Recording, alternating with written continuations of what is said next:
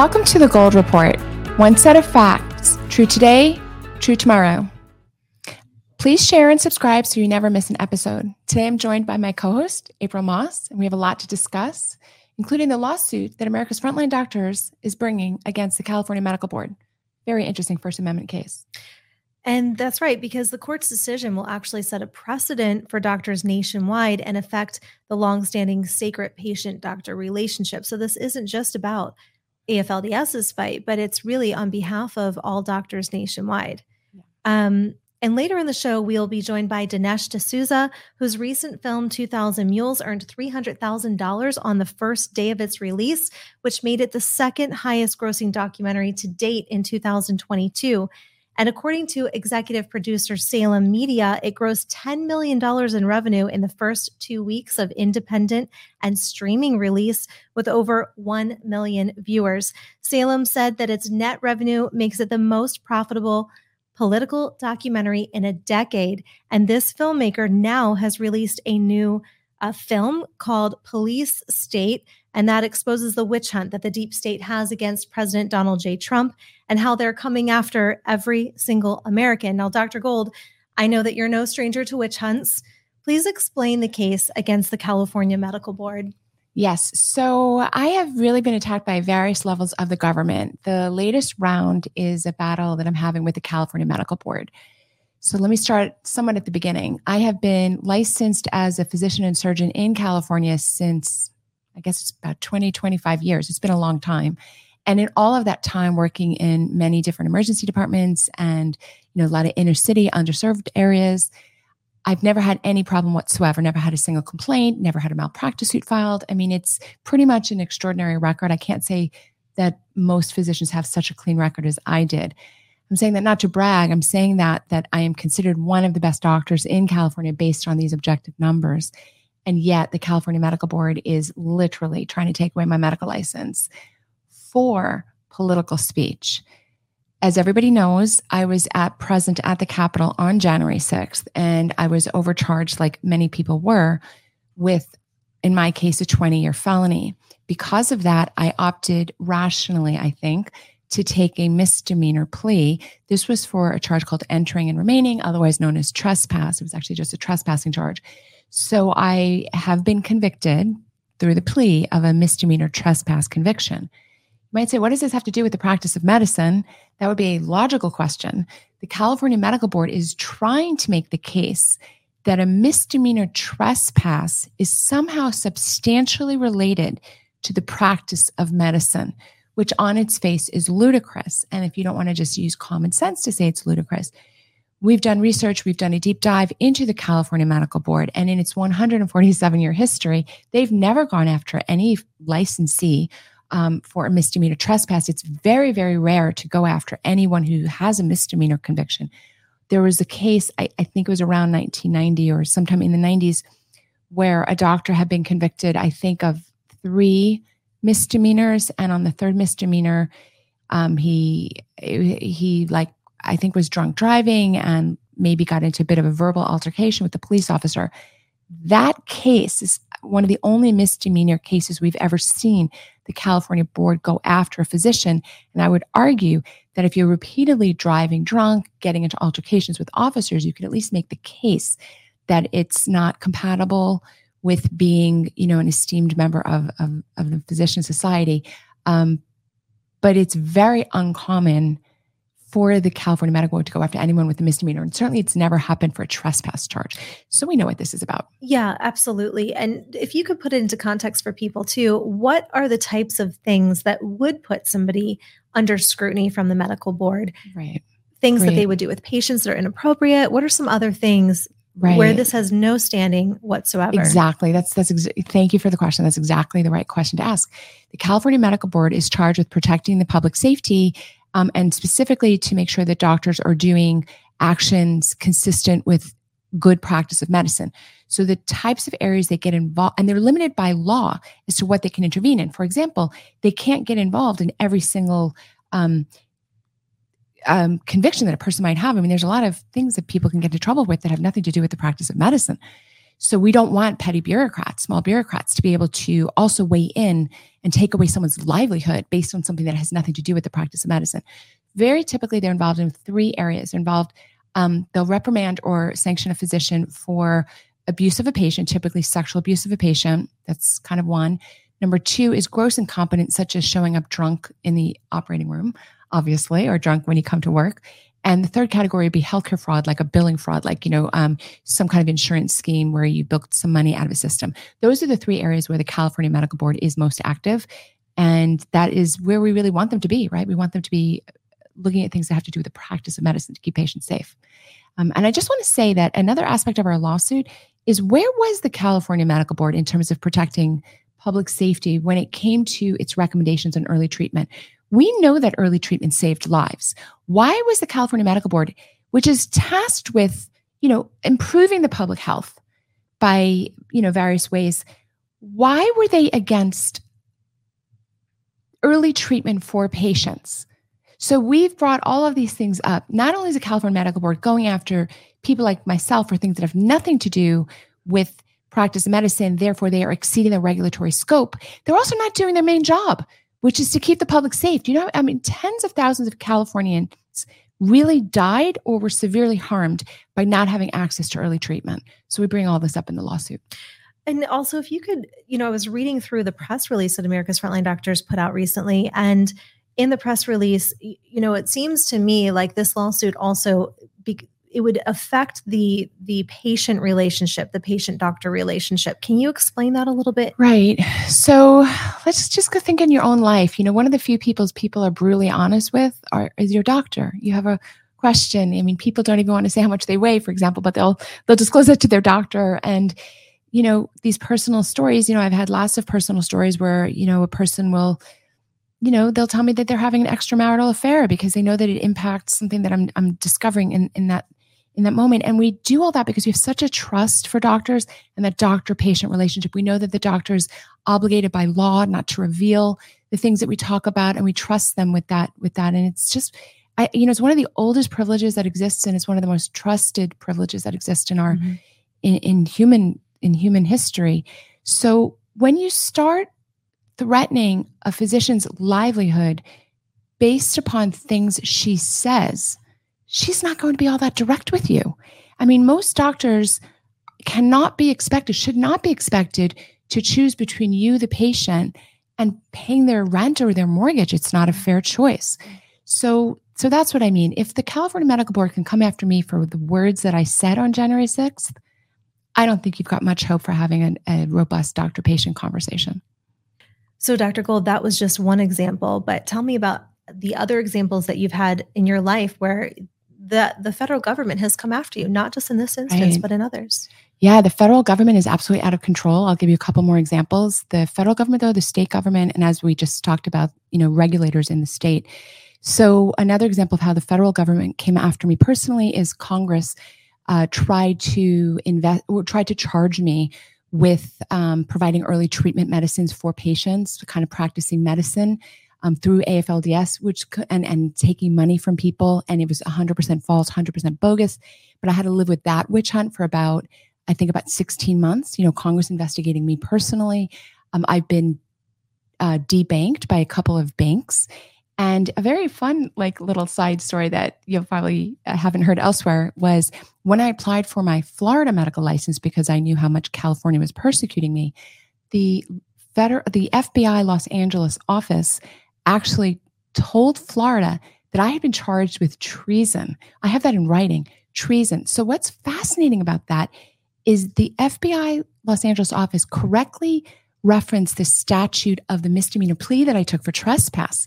But right next to the correct statute number, they put the incorrect words treason. Yeah, that's not at all what you what it's had nothing yeah. to do. No, not at all. But it also meant that there that a human being had to have gone in and made mm-hmm. that change. It just wasn't possible that the you know machine database just spit that out with the correct um, USC 1752, I think was the statute I was took the misdemeanor trespass would never be associated with the word treason. So that was actually obviously somebody at the FBI Los Angeles office did that. It was crazy. And I had to kind of fight that and clear that up. So there's tons of examples. You know, of course, I was arrested by a huge SWAT team, just like in Dinesh mm-hmm. D'Souza's movie. So I'm so glad that um, there is this political filmmaker who puts these stories out in a way that we can all see what's coming to us, you know, SWAT teams, arrest, federal government, you know, heavy handedness, government tyranny. Dr. Gold, there was a congressional hearing that happened this week. Tell me a little bit about that. I know Matt Gaetz was very vocal uh, about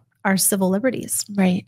So um, this was a subcommittee hearing, a subcommittee of the Judiciary Committee, and uh, Chairman Andy Biggs was chairing. Uh, Matt Gaetz is on that committee. Representative Tiffany, Representative Nehls, Representative um, I'm forgetting from Florida, the 15th District uh, blonde lady, and Kat? Lay, no, with an L. I'm okay. so sorry. anyway, so we um, they held this committee hearing to discuss the abuses by the BOP of prisoners, including the J6 prisoners. So we know that J6 prisoners and also other prisoners are being held in solitary, which I can tell you from firsthand experience and my professional experience as a doctor, it is horrific. It's inhumane, should not be used. We have tons and tons of medical evidence that solitary confinement is unbelievably harmful to human beings. And the prison system has a lot of evidence that it doesn't actually work and do anything for the system, for the for the prisoner, for the for the um, and it's guards. Just a form of abuse. It's an absolute form of abuse. Mm-hmm. It violates, I think, cruel and unusual punishment or Eighth Amendment rights. But again, speaking as a doctor, there there it is very very abusive to put human beings in isolation. So having empathy and needing to keep a safe prison environment is an important goal as well. So, for example, if two prisoners are fighting, I understand about like immediately separating them and putting them in isolation until you figured it out. But that's a process that just takes hours. We have people, Americans and, and non Americans, languishing in solitary for weeks or months at a time, weeks or months at a time. And this is what came to light in the subcommittee hearing yesterday, chaired by um, Andy Biggs. We want to thank him. Matt Gaetz specifically called out the situation of John Strand, you know, creative director of America's Frontline Doctors, also Owen Schroyer. Both of them actually, uh, they didn't, I don't believe, know each other, but they independently each had done an interview while in prison, and they both got thrown into isolation for that reason. Um, I understand that Owen Schroyer has been there for a few weeks already. We know that John Strand has been in a total of about two and a half months in isolation, which is absolutely outrageous. So, Matt mm-hmm. To bring it to the attention, we are praying for all people, not just J6 prisoners, but all prisoners at the Bureau of Prison um, is abusing in this way. Why do you think that they're allowed to get away with this? Right. They're allowed to get away with it because no one is forcing them to do the right thing. So, Congress, the, the Bureau of Prison really operates very autonomously. It comes under the Department of Justice, but it really just is its own kind of entity in a, in a way that we Americans have no experience. I, honestly, it was like being in communist China. There was no recourse. There was no um, re- appealing. There was no managerial person above the person who's essentially torturing you. Mm-hmm. So um, they get away with it because nobody's forcing them to not get away with it. I mean, because here's the thing we know that congressmen and women have petitioned for better treatment of these yes. J6ers. And it seems like not only does it not work, but it, it makes the situation worse for them in some cases, um, which is mind boggling when you think about it. If a Congress, if a man or woman in Congress can't affect change, yes, it makes you wonder what is happening at, at the very top level there.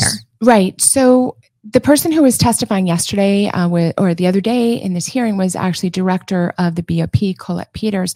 And, uh, you know, she seemed kind of unaware of a lot of these things. I mean, it was pretty surprising, I have to say.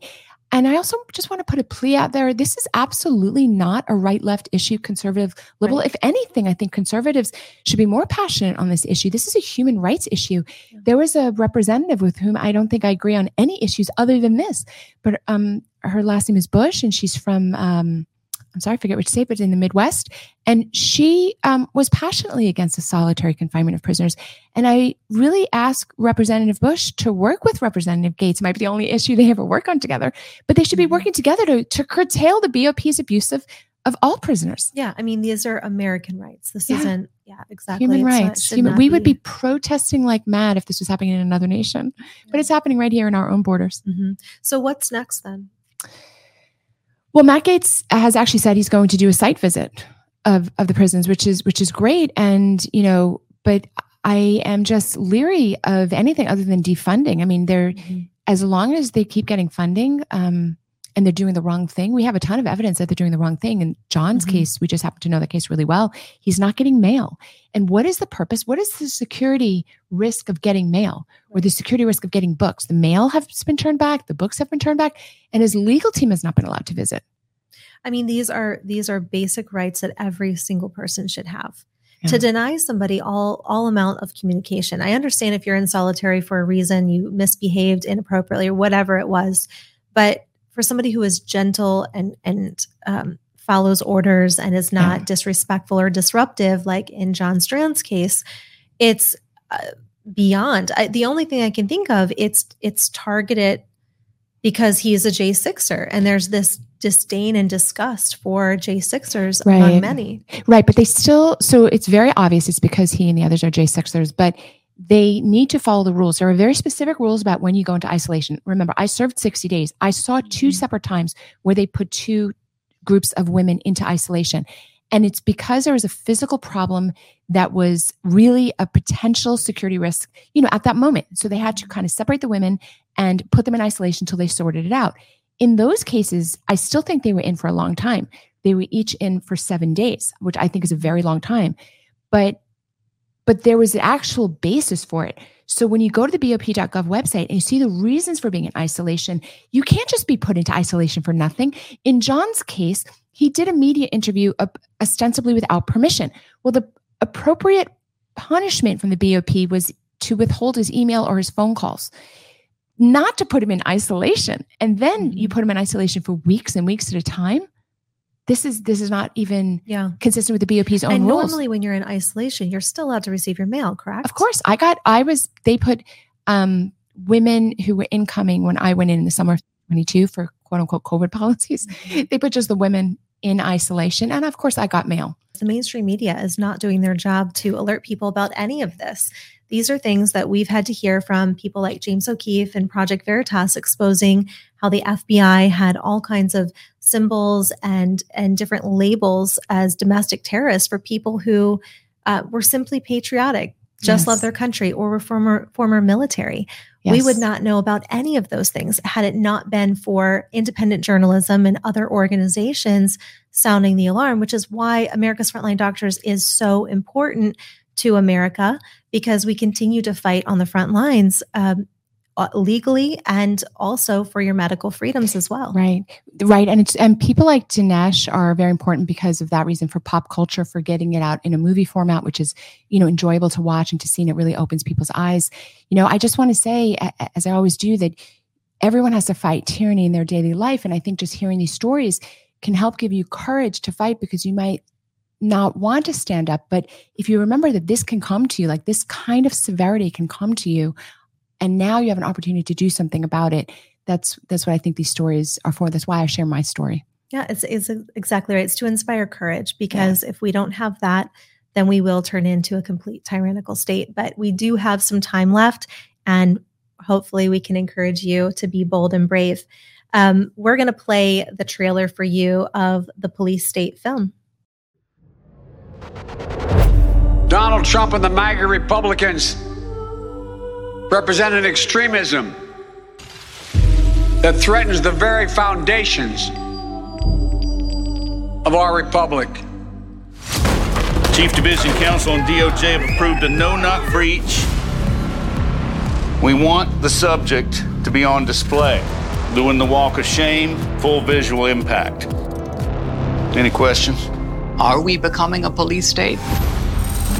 Government told American citizens they couldn't go to church on Sunday. I've never seen anything like it. It may be the Russia other people grew up in, but not my America. FBI warrant, come to the door now! There's a heavy banging at my door. Open up! It's 15 marked units on my property. I got SWAT in the back of my house. They took a battering ram to my door. 6 a.m., I hear boom, boom, boom, and hear about six to eight military style soldiers, with the tallest one of them pointing an automatic rifle at my head. FBI, we have an arrest warrant! Shock you out of sleep, drag you out of your house half clothed, refuse to give you a warrant, ransack your house. Now I'm facing 15 years in federal prison for doing nothing other than exercising my right to free speech. I had no reason to be attacked. I hope that you remember Matt's name and the role you played in killing him. How did we give the state this kind of power? 9 11 changed everything. We're going to expand the Bureau from law enforcement to domestic intelligence. Legal shackles are now off. It used to be Islamic terrorism. That threat has kind of dissipated. Our focus is shifting. They're moving to domestic extremism. It really paints anybody who's right of center. What we need is a person to look at. And then we go find out what crime you did. If you're a pro life, pro family Catholic, they define you as radical. The demand for domestic terrorism vastly outstrips the supply. When candidate Trump came down the escalators, the government had a meltdown. We are going to drain the swamp. We'll see about that. You take on the intelligence community, they have six ways from Sunday at getting back at you. The Patriot Act and FISA were used against Donald Trump. Google literally rewrote their news algorithm based upon what Trump was doing so that they could get this guy. You just take out the word Russiagate and you put in COVID origins. You take out COVID origins and you put in Hunter Biden's laptop. You take that out and you put in January 6th. It's the replicated play from the deep state and their partners in the media. They're not just deplatforming you, they are trying to throw people in prison. If they're coming for me, they're coming for you. Hands on your head! These are anti government. We have freedom of religion and freedom of speech! Violent extremists, and they must be dealt with. We can do anything we want. Police State. Exclusively in theaters October 23rd and 25th. Tickets sold only on policestatefilm.net. I'm so happy to have um, movie film director Dinesh D'Souza with us today. I will say that Dinesh is actually a bit of a hero of mine. I first learned of him when I watched Hillary's America. I'm not sure exactly when that was. Was that 19? I'm not sure exactly. You'll tell me. But it was, in a way, it was a very eye opening movie for me to see. I, I just feel like it really brought the issues uh, to the forefront in a, in a really deep way. And I've really, I think I've watched all of your movies ever since, Dinesh. So I'd like to welcome to the show Dinesh D'Souza. Thanks for having me. I appreciate it. Uh, Hillary's America was uh, 2016. That's the year that movie came out uh, when Hillary was running against Trump. Right. That, of course, would make sense. I've lost mm-hmm. track of time over the last few years. There's been a lot going on. There's been a lot going on. So wonderful. And I'm, of course, here today, you know, with April, uh, my co-host. So, so Dinesh, what have you been up to with this latest movie? Let's let's hear all about it. Well, this movie is a disturbing film. It's called Police State. The website is policestatefilm.net. And it raises the disquieting question of whether we are ceasing to be a free society. I mean, this is the way I've thought of America since I came here as a teenager, a whole generation and a half ago. And uh, I'm so used to thinking of uh, American exceptionalism, qualities that are unique to America. And um, and I've written books called things like What's So Great About America. And yet here we are uh, in the um, last few years, we have seen a rapid uh, escalation in the Biden years.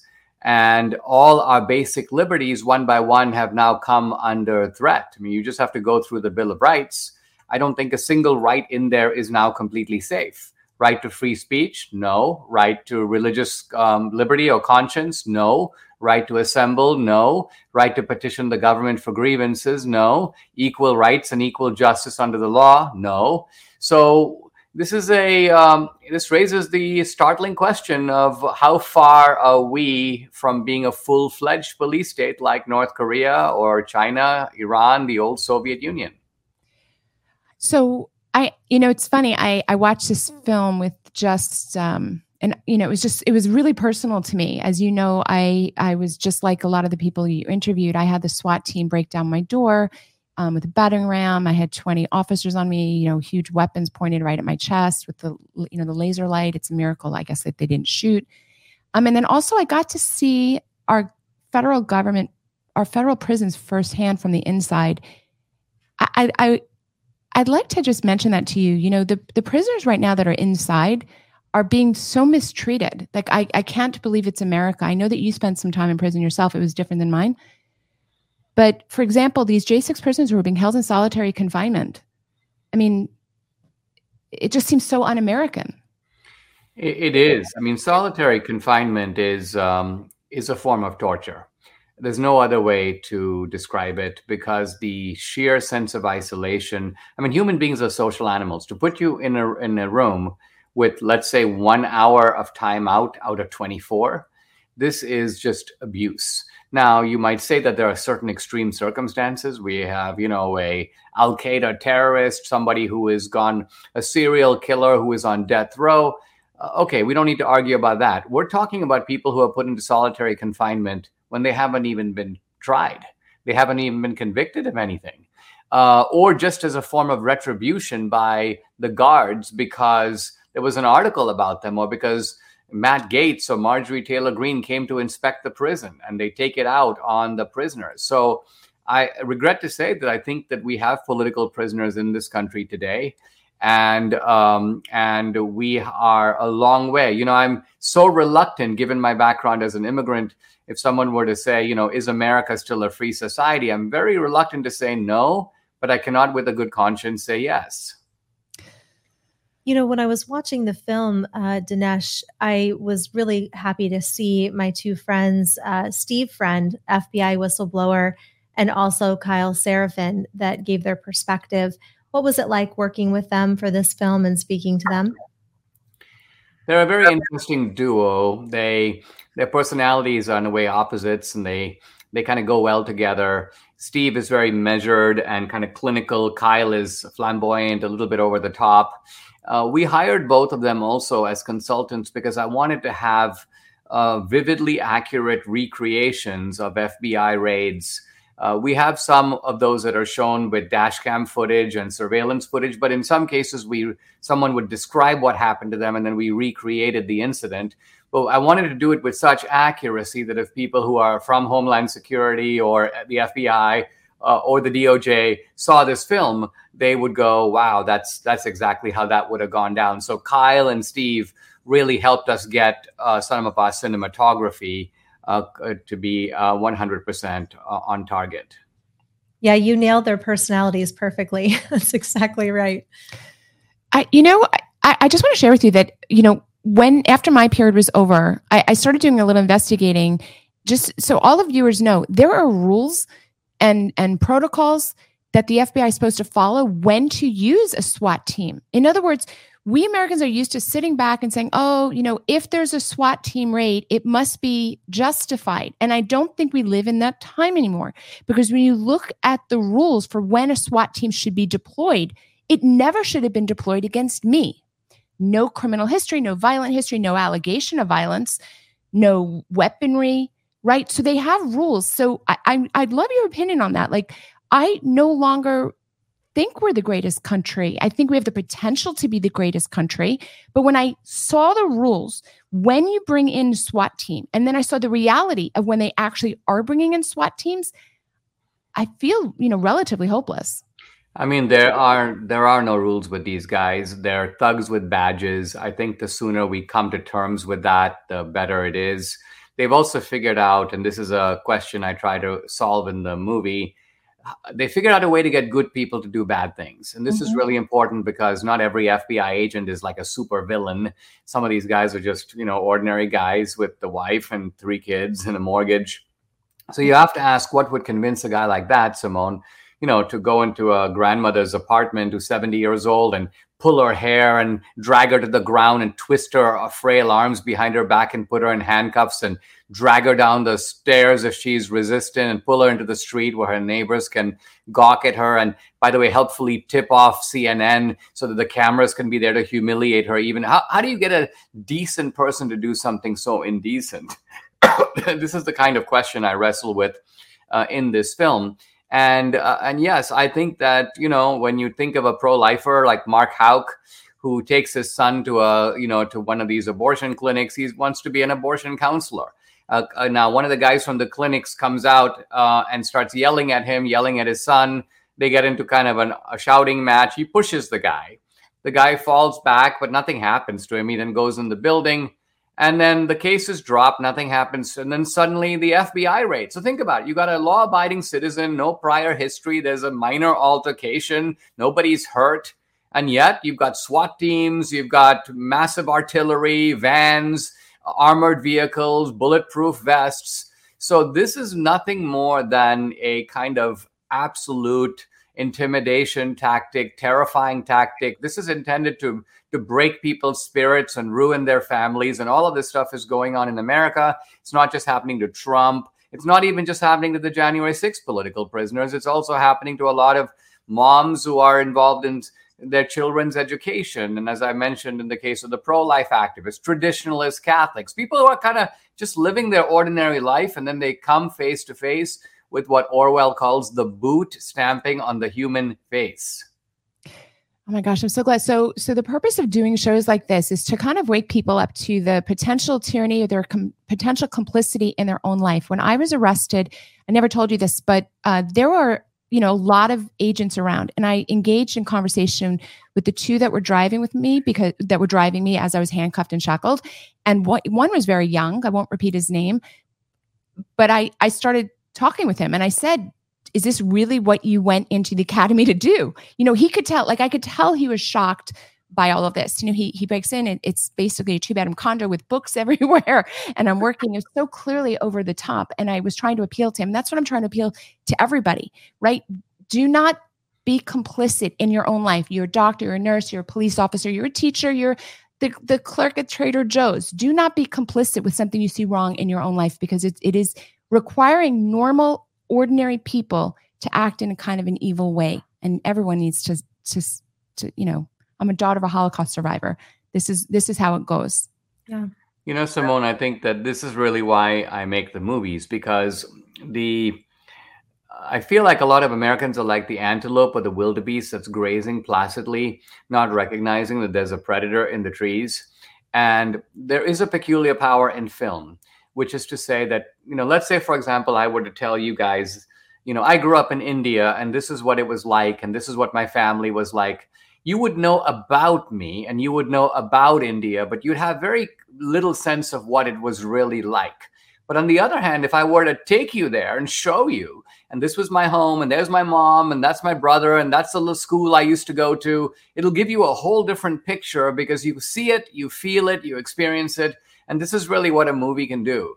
So the purpose of making this film Police State is to cinematically, not only intellectually but also emotionally bring it home to people in a very unique way that films can do. And that's the power of it. I mean, if you this movie opened to packed theaters, the emotional reaction in the theater to the movie was really something to behold. And again, even in Mar-a-Lago, we had a red carpet premiere. Everybody was festively dressed up and so on. But they were emotionally wrenched by the movie once the once the end credits began to roll. You know, I'm looking one day. Uh, I, I'm just looking for our side to have that you know that kind of Hollywood version just on our side. I mean, there there are good films out there. There are good filmmakers like yourself. So I just hope that this just continues. You know, so. I have I do have one last question. I'd love to ask you, tell me about Dan Bongino's role in this film. Was he giving perspective from what he experienced in his in his life previously as he was part of Secret Service or? Yeah i wanted to i wanted to team up with a guy who had some kind of working knowledge of the police state. And i say this because a lot of people make general remarks about the police. They'll say things like it's a deep state. And i say well, what do you mean by that? They go well it's it's just all hidden. It's all behind the scenes. Well you know some of it is but a lot of it is not uh, a lot of censorship is out in the open. Go read the Facebook guidelines, go read the YouTube guidelines. They tell you that these are the 12 topics that you can't address, at least you can't address in a certain way. And so, uh, what I do in this film is I bring a number of um, whistleblowers, informants, people who have sort of who are familiar with the genealogy, the history, and the architecture of this police state. Now, Dan is a former NYPD officer, former Secret Service agent. He's also kind of a fearless guy, and so I thought it'd be really good to team up with him for this. Uh, it'll he'll give me particular insights Uh, I also tend to be a little bit more on the kind of intellectual or wonky side. Dan is sort of the tell it like it is. He's he's sort of a likes the emotional narrative, and I thought the two of us come kind of the combining our forces would be really effective. And then also, Dan has a huge platform, as I do. And I thought, you know, a film, there's going to be all kinds of ways to block our film. Right now, Walmart won't sell our DVDs, neither will Amazon. So, normal places where my earlier films have been sold are now closed off to me. And so, it's really important to be able to get the word out effectively. I mean, these projects are simply not viable if I can't figure out how to do that. So I thought on all these different fronts, Dan would be a valuable ally, and he has proven to be so. Dinesh, I think we're just at the beginning of a parallel economy, you know? So it'll get there. It'll get there. I think there's enough, there's enough momentum. You're in the film space, I'm in the health space and in the public advocacy space. So we just will keep building it and it, it will get there, especially with these alliances. No, that makes a lot of sense. And these days, it's the website. You know, it's policestatefilm.net. That's where you can figure out different ways to stream the movie and also order DVDs. They're they're kind of good to stock up on for with Christmas coming up. Uh, this is a movie. If you send it to somebody else, they'll be they'll be grateful that you did. PoliceStateFilm.net. Don't miss it. I never miss any of Dinesh's movies. I can't endorse them highly enough. And you know, you had a good point about the DVD.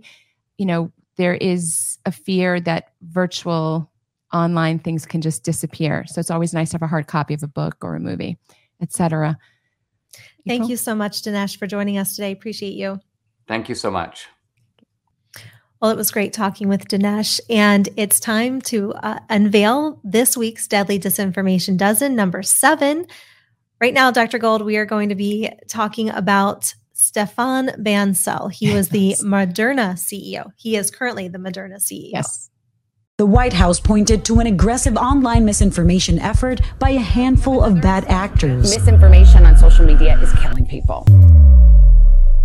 Is the CEO of Moderna, Stéphane Bancel. Uh, when you think about it, in January 2020, we had 800 people, never run a phase three, never launched a product and the year that the team has achieved and the financial uh, performance are really incredible.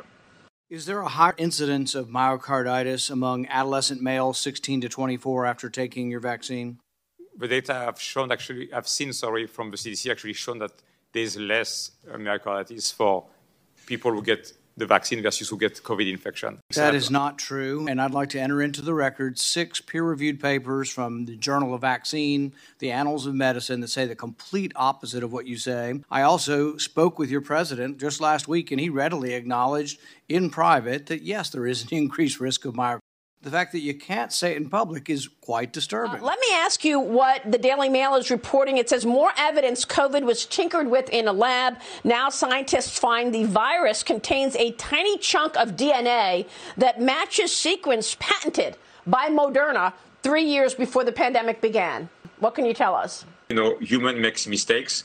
So uh, is it possible that the uh, Wuhan lab in China was working on uh, viruses uh, enhancement or gene modification. It is possible.